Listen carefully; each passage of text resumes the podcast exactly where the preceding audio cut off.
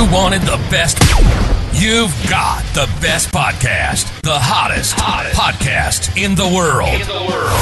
The Chris Voss Show, the preeminent podcast with guests so smart you may experience serious brain bleed. The CEOs, authors, thought leaders, visionaries, and motivators. Get ready, get ready. Strap yourself in. Keep your hands, arms, and legs inside the vehicle at all times, because you're about to go on a monster education roller coaster with your brain. Now, here's your host, Chris Voss. Hi, folks. It's Voss here from thechrisvossshow.com. .com. Welcome to the big show, my family and friends. We certainly appreciate it. You know, it's never official until you hear the opera lady sing. And then when you hear sing, then you know the show is fully official. Turn that stuff off. Thank you, everyone. Uh, as always, we appreciate you guys tuning in to the Chris Voss Show. We have a new link we want to share out. Uh, we've been kind of excited by the Facebook groups have turned on a new feature where they have a chat uh, in Messenger, and so everyone can chat that's in the group. And we've had a big, uh, fairly uh, good size. What is it like? Fifty five hundred people that are in our uh, Chris Voss Show podcast group on Facebook, and uh, we've turned on the chat so that if you want to chat about the shows, the, the guests that are on the shows, the authors, the content they have uh, in a live format, or you want to ask questions of me, or I don't know, maybe you just want to send me your Snapchat photos, you can do that in the. Don't do that, people. Please don't do that. Jesus. Um, you can do that. It'll probably ban you if you do that. Uh, you can do that. Uh, there's a there's a whole bunch of groups that we have as a Chris Voss show. So what we've done is we've created a link that you can go directly to the group. Uh, you can sign up at Chris Voss Facebook.com. See how easy we made that? Chris Voss Facebook.com. You can't forget that because if you do, check your doctor for Alzheimer's. As always, we ask you to further show to your family, friends, and relatives so that they can share in the Chris Voss glow. Remember, that's a trademark, so don't uh, say that to anybody else. Um, but the Chris Voss glow is uh, a thing where we bring you the smartest people for 15 years, four shows a day, a weekday, 15 to 20 shows a week. We bring you the billionaires, the CEOs, the White House advisors, the Pulitzer Prize winners, all of the brilliant minds come on this show, and the stupid ones we don't allow on. Of course, uh, I don't know how I got on the show, but I snuck on one day, and they and I haven't left yet, so they can't lock the doors behind me. Uh, but before the show, your family, friends, and relatives, go to Goodreads.com for slash Chris Voss, YouTube.com for slash Chris Voss, LinkedIn.com for slash Chris Voss. Subscribe to the big LinkedIn newsletter and the LinkedIn group of 130,000 people over there. And now, Chris Voss facebook.com. Uh, we have an amazing author on the show. I'm excited to have him. He's got a uh, massive amount of experience, history, knowledge, and he's going to share with us in business. His newest book has just come out November 1st, 2023. It's called Unmanaged Master the Magic of Creating Empowered and Happy organizations by Jack Skeels. And he'll be on the show telling us all about the great stuff he put into it and the research that went into it and all that amazing things. He is a former executive, two time Inc. 500 award winning entrepreneur and think tank management scientist.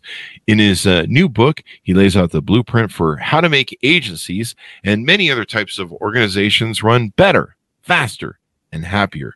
We can do it. Sounds like that line from Six Million Dollar Man. We can make him better, faster. There you go. Da, da, da, uh, he draws on more than a decade of applied research with over 200 agencies and other high performance organizations.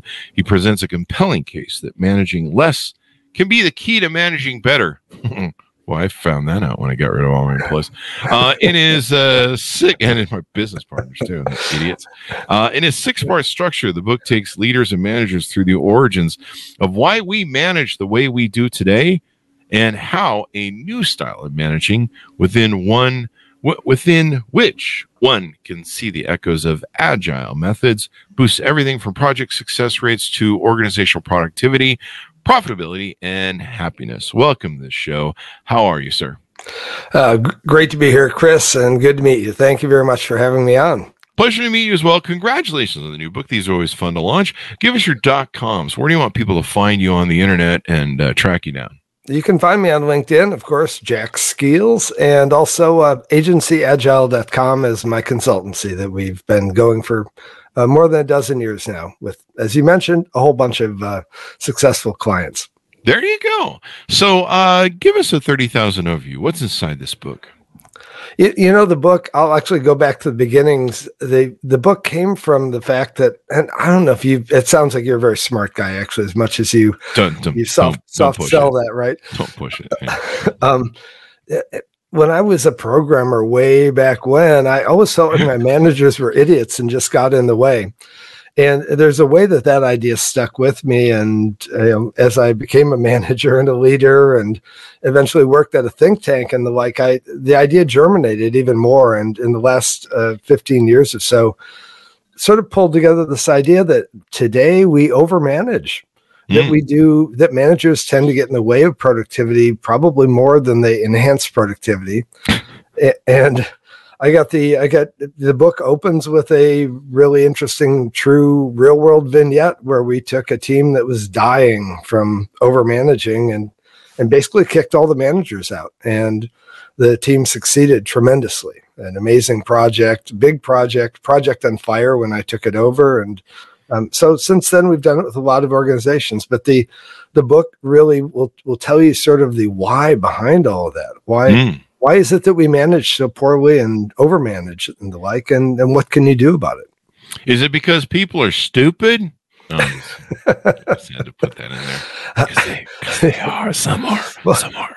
Um, I, uh, let me let me jump in. I, I want to go because you know you can take what I'm saying as being very anti-managerial, and and Lord knows part of my brain goes there all the time. How dare you, sir?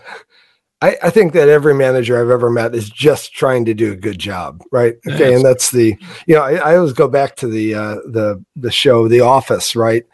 and and Michael, but it's exactly that thing is that so mm. many managers don't know what to do, but they want to be a manager, and that's the that's the plot line for The Office, right? As Michael comes in and and feels the need to be managerial to validate himself, he does something stupid, and then and then the the eventually the organization spits him out. And the the cliche ending is he's out in the parking lot trying to figure out what happened that day right?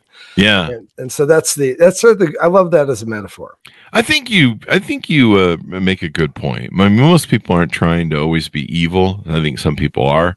But you know most people are just trying to uh you know do the thing. And, and they don't have your book clearly. And they need to read your book so they can find out to be better managers. Does that sound about right? Yeah, yeah. I, I think that's, that's, that that was the summary you were hoping for, and I didn't give you. So okay, cool. Thank you. Appreciate. There you go. There you go. I set you up on that. Uh, so uh, tell us a little bit about your background history. What's your hero's journey? What's your journey through life? You know, I, I feel like I've always been a, sort of a pinball bouncing from thing to thing. I've always been a fairly, you know, you only have smart people on here, so I can I can go ahead and own that here and I, I succeeded at a lot of things, but I got fired mm. from a lot of things. I got tried mm. to be a plumber one time, got fired from that. I mean, mm. I had a, I had a history of getting kicked out of jobs that I was overqualified for, and uh, and eventually I ended up at with my MBA and I was teaching at a university, working at a think tank, and all that kind of thing, and and I that wasn't enough reality for me. And then I got back into the world of work, and I saw it all differently at that point. And that ah. was that was the moment when I started saying there's something wrong with the way we're managing. This is probably 2005 or so. Just something wrong about this whole idea of managing. It feels like a, a stupid game that we, it's sort of like a red pill, blue pill thing, right? You know, out, mm-hmm. out of the matrix, where all of a sudden I felt like everything every manager said was extremely contrived, even me, right? Mm-hmm. And and then uh, and then just started detangling it, and that's that's sort of you know I got to the point where I, I said we got to stop doing this. Yeah, we, yeah. You had your aha moment, maybe. Is that yeah, a good description yeah. of it? Yeah, exactly. Yeah, there you go. Um, and so uh, in this book, is this your first book? It is my first book. I have about 35 published articles and a bunch of other mm-hmm. stuff, but nothing like writing a book at all. It was a real journey. So, why did you feel this was an important book to write? I, I know it kind of seems obvious from what we talked about. What what what was like in, in your motivation was like people need to get learn how to manage or unmanage, as you call it. Yeah, I, th- I think really at the core of it, there are two things that are that I realized that it, uh, only a book would help accomplish this thing. One is I I couldn't work as many organizations as we worked with, and we continue to get great clients and and help them change the way they manage. It, the impact was too small, and mm. and the real problem looks like people don't understand what managing is. Mm-hmm. And we, we have this thing is I become a manager and I just sort of mimic what all the other managers are doing, right? It's this sort of pack behavior, like, you know, you're a dog now, do what all the other dogs do. do. And and all the dogs follow this pattern that started like a hundred years ago when with factories and and immigrants and lousy working conditions and and all that kind of thing. And that's not what the world looks like anymore. And yeah. managing just hasn't evolved and managers haven't evolved. So that that's that's a real idea that people could understand um, step back and, and see themselves and see mm-hmm. what was happening. And we've got lots of vignettes in there because that helps people do that. Um, but that's really the the idea is that we if we can enlighten people into just maybe making that little red pill red pill blue pill choice or something like that, right? Yeah. Uh, so, uh, what are the some of the topics you talk about in the book? Are um, it's it uh, kind of uh, has your origins in digital and marketing agencies, but this could be something that could be applied anywhere. Um, you know, one of the problems that I had with uh, with a lot of management people, and and I think I fell into the same thing maybe when I was appointed manager when I was really really young. And one of the things I I put on my desk was that I have it was basically some sort of one of those. Uh, it was one of those meme sort of motivational mm-hmm. things that they had in the 90s remember those yeah yeah it's like yeah. you know some eagle and he's going yeah. um yeah, but it was basically you have to earn your title your title isn't given you have to earn your title every day and i remember having that on my desk as ceo it's still in storage somewhere um and it was to remind me that just because you got your title doesn't mean you're a manager. Just do, doesn't because you're named a CEO doesn't mean you are a CEO. Doesn't mean mm-hmm. you're a CEO. Doesn't mean you're a leader either. And you've got to earn that every day. You've got to you you can't you know people just don't you know you can't just lord around going I'm a manager now and people are like you're a fucktard and you always were and you never going to have changed. Um, you have to earn that and you have to build it and, and servant leadership, et cetera, et cetera. Uh, you know, basically you can get the title but that doesn't mean you you're doing it well. Well, yeah, and I, I think Oh, you bring up a couple great points. So one is people usually don't get the title of manager because they're a good manager, right? they, they get the title of manager because they were good at something else, right?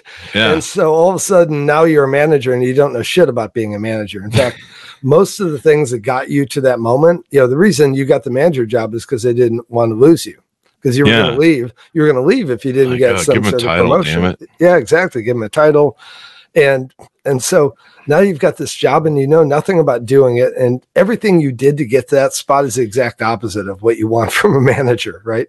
Yeah. All that sort of you know you fought your way to the top of the fucking hill. You you proved that you were like way better than everybody else, and that's like exactly not what you want to do as a manager. And, and you made yourself prominent and the like, and and that comes to the second problem, which is that at the end of the day, people get into the spot and feel like they've got to prove themselves. And I love what you're saying uh, that what you're saying about the Eagles. Well, a little bit more like I need to earn it, but earning is mm. different than proving, right? Proving That's is true, like yeah. I'm I'm going to go call meetings, I'm going to do this, I'm going to do all these managerial things, and by the way, most of them decrease productivity. Yeah, yeah, I'm managing now. We're all going to have Zoom meetings and meetings 24 7 because I must manage. And you're like, how the hell are we going to get anything done? All right, manage yeah, boy. You got uh, but man, there, go at it, manage boy. Have fun with that. and, uh, you know, and really, um, I think really, you know, a, a, great manager is to support your team. And a lot of people don't realize that. They just think that I'm king for today or however long they leave me here. And, I'm just going to lord about. Well, and, and a lot a lot of things there, there, are all these weird, you know, when you study this and, and work with different, you know, we coach managers as well. And you know, one of the things you'll see is that this this attitude of like I'm better than everyone else, which was what happened before you got the manager job, right? That's how you got to be the person, right? That that essentially, if you listen to these managers, a lot of times they'll say, "Oh, half of my people are horrible," oh, and wow. they don't they don't realize that one is that's just a legacy from them having to say half the people were horrible. Yeah. But second is the job of the manager. That's yeah. the only thing they're put there for is to elevate their people. And if they blame their people for their people not being elevated, they're just pointing at themselves, right? Yeah. I, I mean, your your people are a reflection of you.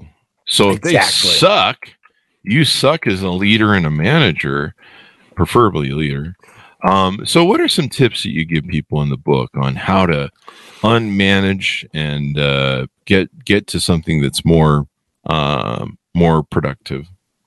Yeah, you know, I think there there are a whole bunch of areas that I, I, go into like dozens of different examples of ways to do this and the like. I think one of the big things, though, uh, we were, we were just talking about the the getting in the way of productivity is a big thing. In other words, the the a great manager knows when to not try to be a manager, right?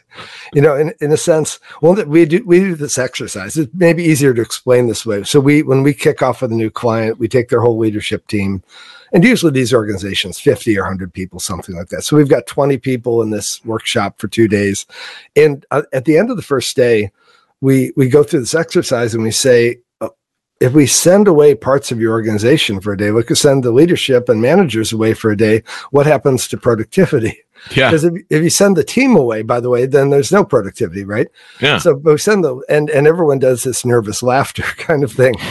Well, well, the fun thing is one of our clients in Brooklyn recently. They they actually had a happy hour right after that, the end of the first day session when we talked about that, and and they had all everyone come in and and from their company and and they started asking all the, the team members said how was your day? And they're like it was an amazingly productive day.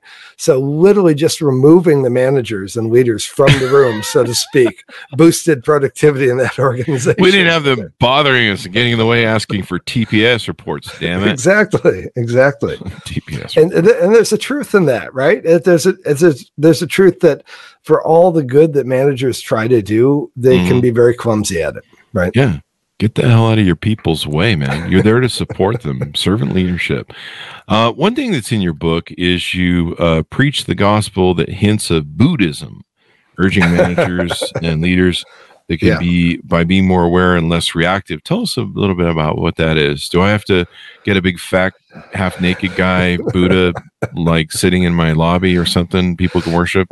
I actually burn incense. I, if there's a book by Herman Hesse uh, named called Siddhartha, which is the story of young Buddha, and I, I, was struck by something in there, so I put it in the book. And at one moment, um, uh, Siddhartha, the young Buddha, is trying to get a job from someone, right? And he he hasn't been trained in college or anything like that. He's just been experiencing life, and and the um, the business person says, "Well, what can you do?" This is like a an Indian trader guy and all that kind of thing, and and and Siddhartha says, "Well, I can I, I can wait, I can fast, and I can think." Hmm. And the guy's Thinking like. "What the, what the hell's that? You know, what are you going to do for my business?" And uh, of course, they proceed to show how those things work. But the the hmm. idea that I can wait, okay, I can pause. I don't need to hmm. act, right? Okay, I can fast. I don't need to be fed by my need for managerial satisfaction or proof of my ego or something like that i can and then i can think. And and, and that's really the those three things the as a manager being contemplative and mm-hmm. and saying it isn't about me being a manager. It's about them being the productive core of my organization. Mm. and what is it what is the thing that needs to happen here? Okay. And it's maybe me doing nothing. Maybe it's me asking a question but the last thing is probably me intervening, right? Okay. Uh, or have, having, like you said, having a meeting or, you know, uh, asking people to do a new report or an extra status report or something like that. It's that act of actually treating them as this powerful engine. And what is it? If you think of like tuning up your car, right? Back when people did that, um, when you, and you're listening to the engine and trying to see what is the engine telling you about what it needs, right? Mm-hmm. You know, uh, you mentioned the word ego in what you were mm. saying. Do you think that that's a big thing that a lot of people, you know, they get that headspace of, you know, their ego is like, I'm a manager now. I have the title and I'm going to lord it around. Or, you know, other aspects of ego. Um, do you find that that maybe is something that gets in people's way or managers' way when they're trying to lead? yeah, you're you're on you're on a really good track here. Uh, so I've seen a I've seen a few companies. Yeah, yeah, yeah. Um, so I will say something just as a as a frame. Um, if you're if you're in in the manager leader business because of the power thrill, mm. you're not going to like my book. Okay? Damn it, you really won't. Um, I I think, and that that you've you've struck on a reality, and I it'd be stupid to deny it, and that is that you know, a lot of the people who climb to the top of organizations are not all that, all that, you know, humble or, you know, humanistic or whatever we want to say, certainly not servant leaders. Mm-hmm. And and the organization then looks like them right in other words they set the uh culture for it and everything yeah. like that so that mm-hmm. i think i think there's a there's a big challenge inside of organizations is that the people who are drawn to that situation being the ceo of a 500 or 5000 or 50000 person company are driven by some of that stuff that you're talking mm-hmm. about sometimes you know I, what's the percentage i don't know 50% yeah. something like that yeah. um there i'm the book is for the other the other group. Okay. The mm-hmm. other group where it's a leader who feels like I cherish our people. I cherish the opportunity to have them here. You know, that that sort of posture. Mm-hmm. Um, and that and that creates a culture like that inside the organization as well, right? The mm-hmm. one of my favorite CEOs, um, we were on a big I hosted a panel at a big conference and and he ended the session beautifully. He said we were talking about talent. We ended with talking about the people you hire. And he, he said, nobody's good enough to be an asshole. I like that. I need to. I actually, I think I have a few girlfriends that would uh, send me that for a coffee mug. But that's not my problem. Uh, you know, I, am I, I think that's true. I like that. It keeps people grounded. Um, you know, uh, you you mentioned a good thing about culture. A lot of people don't think about culture. When I started my companies, I had prepared pretty well. Uh, I'd read a lot of Forbes and Harvard Business Review uh, things on running companies, and I had planned to run very large companies. And so I prepared. And so I knew that day one, I had to start laying a framework for culture. And also, what I wanted was a learning organization. Um, I oh, forget nice, the, nice. I forget the name of the book. Um, I should have it because I always reference it around here. Uh, but um, we're talking about Theory V by um, yeah, the fifth element. Uh, the fifth element. yeah, it says Theory V on the cover, and it's uh, yeah. Peter. Uh, oh God, I forget his name. Sorry. Yeah. Yeah. Uh, I'll pull it up here.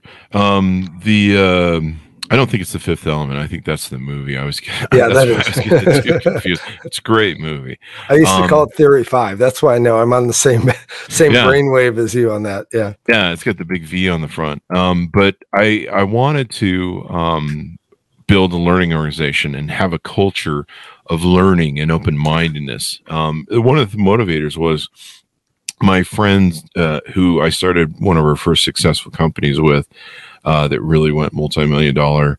Uh, he he was working at this company where all they did was worry about getting blamed for stuff all day long, and so everyone would document like every little thing, and it was like a high school documenting every little thing, like I didn't go to the bathroom for more than five minutes today. And everyone's like trying to cover their ass so they didn't get blamed for whatever shit went wrong. Um, they actually did have, I'm not even kidding you, they did have swipe cards for the bathrooms and oh they would measure God. the time you were in the bathroom. Um, you know, I mean, you're putting swipe cards in your bathroom. Maybe there's something wrong with your hiring process or your management style or whatever. But it was insane. These people were literally most of their productivity every day was documenting how something wasn't their fault or trying to cover their ass so they didn't get blamed. Like it was like 80% of the productivity was that. I, that that's an, I'm sorry, I didn't mean to interrupt you. Go ahead if you're going to. No, no, that was it. So that that is so interesting, and there's there's a thing I touch on in the book. It's and there's a, a great book out there called is it called 8000 weeks? It's the yeah I think it's or something like that. It's the idea that we only have 8000 weeks in our life right? Which is kind of a scary way to think of it. But one of the things they talk about the the idea of time and work and all that kind of thing. And in the history of management there's a moment when people used to get paid long ago, 100 years ago, used to get paid piece rates. In other words, mm-hmm. you produce 200 widgets, you get, you know, whatever, 20 cents or something like that is who knows what it was back then. And at some point, the the manufacturers went to paying people for the full day, right? hmm And so if you're paying piece rate and people don't produce a lot, you're not paying them a lot. So that's cool. Okay. But giving people a salary, a daily wage, all of a sudden change the management, the owner perspective, which is I'm paying for their whole day. They better be working their whole day. And this was this was essentially the origin of the the idea of greedy capitalist. How dare you take a break during my day? And this is a it was a huge thing that happened in about 1925 or 1930. And it's so it's it's terrifying to me to hear that story that you just said because that's that same thing. How much of my day are you spending peeing? Okay, that's that's like insanely stupid management practice. Yeah. Well, at 55, there's a lot of that going on, uh, even during sleep. Um, and and uh, you know, it, it it so the book was called uh, so that I have this right for people. It's called uh, the Fifth Discipline: The Art and Practice of the Learning Organization by Peter Senge. Um, so yeah, it's got the big V on the front. That's kind of what throws. Yeah. I, it messed me up for years too. Yeah, yeah. Yeah, I, I can never remember what it's called. And then I always you know the fifth element or whatever. And people are like, that's the movie, you Yeah, idiot. But it's a great movie. So there's that. Um, but you know, a lot of people don't think about laying that foundation or when managers come in. I'm, I'm, I'm going to jump in real quick and tell you something about Peter Peter Senge's book because it's a great book, by the way. Mhm. I believe he made a mistake because I it was one of the books that inspired me in the '90s as well. I believe he made a mistake because in the book he talks about it's a learning organization, but the learning is the manager's learning. Mm, and it just it's a really subtle flaw in there but the idea he talks about systems modeling and a bunch of other cool stuff right? And but his whole focus is we want to work with the managers right? And and if you look if you step back and look at this idea of learning organization it's really that the whole organization is learning. If we mm. look at things like Toyota production system and these these real management revolutions that happened, it was about engaging everyone in the organization, not just the managers. Oh, And I think that's just the tiny little flaw in his in his stuff. He had a lot of things right though, but it was an interesting thing, and because you you got to wonder why didn't this take off uh, when he did it, and it didn't, right? Instead Yeah. of re-engineering the corporation, came out and cleared out all the middle managers of the in the world. So Yeah, it it uh, you know it, it, a lot of the people don't realize too, and correct me if I'm wrong, but you have to take a look too when you come into a management or leader position, leadership position, whether you know you're in mid level or any place. You've got to reassess where where the culture is, or maybe the culture was on the, the guy who was leaving, and decide on where you're taking your new culture. You have to be uh, conscious and mental and present about it. You have to say, what okay, so what culture do I want to cultivate under me? Is it need to be different? Does it need to improve or change? Or what how does this fit, you know, my personality and and what a, what is the culture that I want to have? Because as we mentioned before, that culture is going to become reflective of you, whether you whether you like it or not, whether you intend to or not, it's going to become reflective of you. And if you're a dummy, then there you go. You just set your you just set your tone. Well, What do you I- think? One of my favorite topics, by the way, culture. So, um, one of my clients, we just did the book kickoff, and one of my clients did a video testimonial. He said, Jack taught me that the culture is not what you say it is, it's mm-hmm. actually how you behave when the shit hits the fan. Which I thought was great. I I never like even that. said that, but he actually came up with that from and and so here's here's here's the real challenge, right? A lot of leaders go put the idea of culture. And we had one client, a really big client. They had these posters all over the walls, and one of the posters, I actually made a uh, Shepard Fairey propaganda poster to make fun of it. That it said, "We are empowered." Okay, I did the one, you know, with the guy with you know, and a woman, you know, the 1950s uh, industrial propaganda poster to make fun of it. The problem is, is that a lot of those such sort of cultural value things are platitudes, right? I'll give you an example, right? So I, I take a room of people, 20 people at that company, and they're in a meeting and they walk out and I ask them, Were you all empowered? And everyone looks at me like I'm stupid or something, right? Okay. Yeah. Instead, let me give you a, a cultural value that is a lot easier to measure and people to follow, which is don't be a jerk.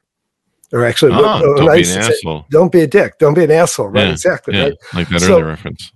yeah so i I survey those same 20 people coming out of the meeting and say, was anybody a dick in this meeting? that's really easy to answer, right? But that's culture needs cultural values need to be measurable and they need to flow yeah. through, right? In other words, mm-hmm. if I do if I say one of our values is don't be a dick, and and things the shit hits the fan and someone mm. starts becoming a dick now everyone can go you're being a dick and that's not what we do right if, yeah. if you have that we are all empowered no one can even when the shit hits fan, no one we're all empowered, but we're still all screwed, right? You know? Yeah. Well, how do you define being a dick? Is there like a is there a is there a definition there? I'm kind of. I, I think. I think it's one of those things you know it you know it when you see it a little bit, or you know it when you experience it. I see mine in the mirror every morning when I walk in. I'm not talking about my dick. I'm just talking about me being a dick. So clean up your thoughts. I almost folks. jumped on that one. Okay. Yeah. Thanks, man. I Thanks, man. I, I don't want to turn it into an OnlyFans show. So we have enough weird shit going on with this show. Uh, so, you know, people are sending me their Snapchat photos evidently from the intro. if, you're, if you're going to get some Snapchat photos, that would have, that was the prompt right there. Yeah, yeah. It's never the people you want sending you the Snapchat photos is the problem, but that's another story. So, yeah, setting the culture straight, um, uh, coming into management, uh, what are what are some other things that you know? If I'm out there listening and I'm a manager who says, you know, maybe I need to prove things, or uh, maybe that you know you're coming up on that first day of management. What's what's some good ways to lay a foundation and hit the ground running the right way before you muck it all up? I, look, I think that the one of the biggest problems I go into this uh, in some detail in the book is we are incredibly biased human beings. Okay. We are just we're just wired that way. It, that it seems so, that seems so wrong. No, I'm just kidding. I'm trying to You're gonna bait me on that one. now you know the all and by the way, all the stuff around I'm not gonna rip on DEI, uh, but oh but the all the stuff around DEI, and there's a great article in the, the Wall Street Journal by a couple of the top DEI researchers that who said you're getting this wrong. You can't mm. shame people for being biased because people are biased. It's not a solvable problem. It's the a biological is, thing. Yeah, yeah, exactly. We're attracted to people we're attracted to. We're unattracted to the unattracted, etc. The the thing you need to do as a manager is realize that you have those biases and build processes that avoid them. And and, mm. and basically, anytime you are assessing or choosing, okay, you're getting it wrong. Okay. Mm. Cool study by uh, Deloitte and uh, and a university where they found that the the most significant factor in performance appraisals from managers of of workers, if you will, the most mm-hmm. significant factor was um, how much they were alike each other. Okay. And that's, hmm. oh, we both play paddle tennis or something like that, right? That that would tend to create a more positive performance review than whether they had actually done a good job or not. And the the quality of the person's work was the third factor, by the way. I forget what the second one was. So mm-hmm. managers' ability to appraise and assess is ridiculously biased. Mm-hmm. And in fact, it creates this spiral. You got to realize as a manager, you're going to create a spiral because you're going to choose the people that you think will do well and then because they get opportunities to try, they learn how to do better. And so it's a self reinforcing loop. And of course, those you don't choose will always seem like they could never succeed because they were never given a chance to succeed. Right. Mm-hmm. So the one of the keys here is can I put a mechanism in place where I just give everyone a chance? Mm-hmm. And this comes to one of the key ideas of a great manager, which is we all need to take turns. Okay. It can't be, I'm only going to let people do it who I'm certain of. It's the people I'm uncertain of who have the most opportunity to grow. And I need to give them a shot at it. And we, we had this, uh, we had this guy on a, that's running a big software development team and everyone was slammed and there was this one guy young guy there almost an intern he had won a yo-yo championship the year before I mean that was like his his claim to, to fame in life and um, and we had this thing that needed to get done and and I said why don't we have him do it? And everyone laughed. I mean they literally laughed. Like you're kidding right? I said no let's I mean you guys were in, you guys weren't skilled at one point. So yeah. and and at the end of the day they supported him of course you know like helping him like their his their little little brother kind of thing. Um, but he killed it and got it done and no one thought he could have so opportunity is probably more important than your judgment giving Yeah. people opportunity. There's my there's my punchline. Sorry it took so long to get to it. That no, it was great. Uh, you know, this is important too because you've got to develop your people. You've got to, you know, this is part of delegation, and and you've got to be able to delegate and and and get your people's skills developed. And uh, you know, you can't just you know think of yourself as like a uh, say you're like a platoon sergeant or something. You can't run around and like if your team can't shoot their guns, you can't run around and do all the gunning for them. Exactly. You know, Exactly, you got to yeah. teach them to shoot their guns, and you're going to have people that are always going to be on a curve. You know, I I remember one time I had this conversation with somebody who's being a real fucking idiot as a manager. Uh, I I put that subtly, um, and uh, they literally thought you could build a team of 100% of rock stars. Oh god. And I'm like, no, you can't, because they were persecuting the one or two people at the bottom of the curve that that just couldn't be the rock stars. And I'm like, you you can't do it. And you know, I I tried breaking the rule for most of my early business years, breaking the 80-20 rule or 95-5 rule, I think is sometimes how I see it in sales. Um, but the 80-20 rule, you know, 20% of your earners are gonna earn 80% of your business. They're gonna be the kick-ass people. They're just they're just you know there's something special about those folks. And then you know you're going to kind of have a fall off curve. And yeah i mean i kind of like the idea that i adopted back in the 90s uh, i think 10 i think it was microsoft that gave me the idea to weed out the lowest 10% um, which is General Electric, actually. It was was it General Welch- Electric? Yeah, it was Jack Welch. Jack thing, yeah. Welch. There you go. Yeah.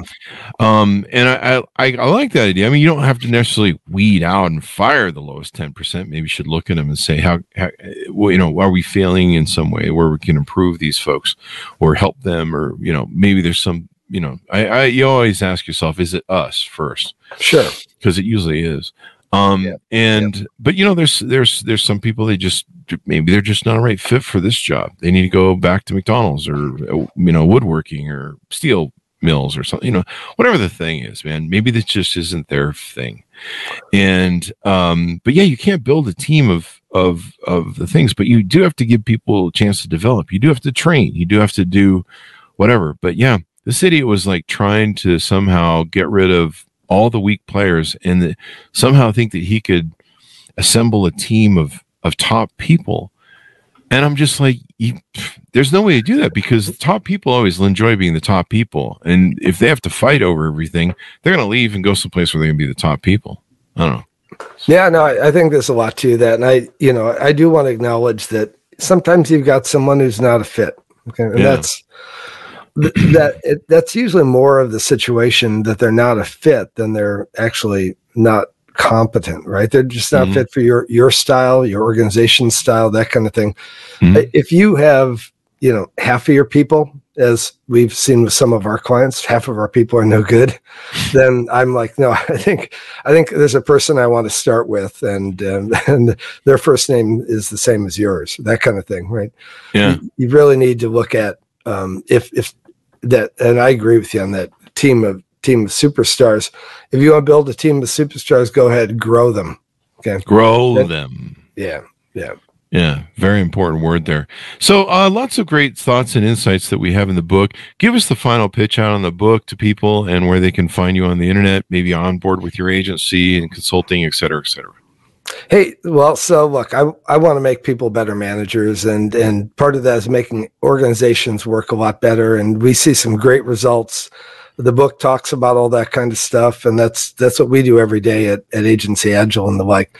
Would love Mhm. for you to take a read of the book. You can find it on Amazon.com. It's unmanaged, mastering the magic of creating empowered and happy organizations. And uh, we're at agencyagile.com. Uh, you can find me on LinkedIn as well, and happy to uh, if you want to chat on any of these topics, please reach out to me as well. I appreciate it. There you go. Uh, this has been a wonderful conversation. I really appreciate it. Thanks for coming on the show, Jack. Thanks, Chris. Great chatting with you. There Take you care. go. Order up the folks wherever fine books are sold. Unmanaged. Master the magic. The magic. Master the magic, of creating magic, em- magic. magic. I always think of that meme. Unmanaged, master the magic of creating empowered and happy organizations. Available November first, twenty twenty three. Yeah, maybe uh, give it to give it to Christmas is coming up. Maybe Great holiday gift for your favorite manager. Your favorite manager. Just don't mark the sender on it. Uh, there you go. There you go. Uh, just leave it on a desk and see if, exactly.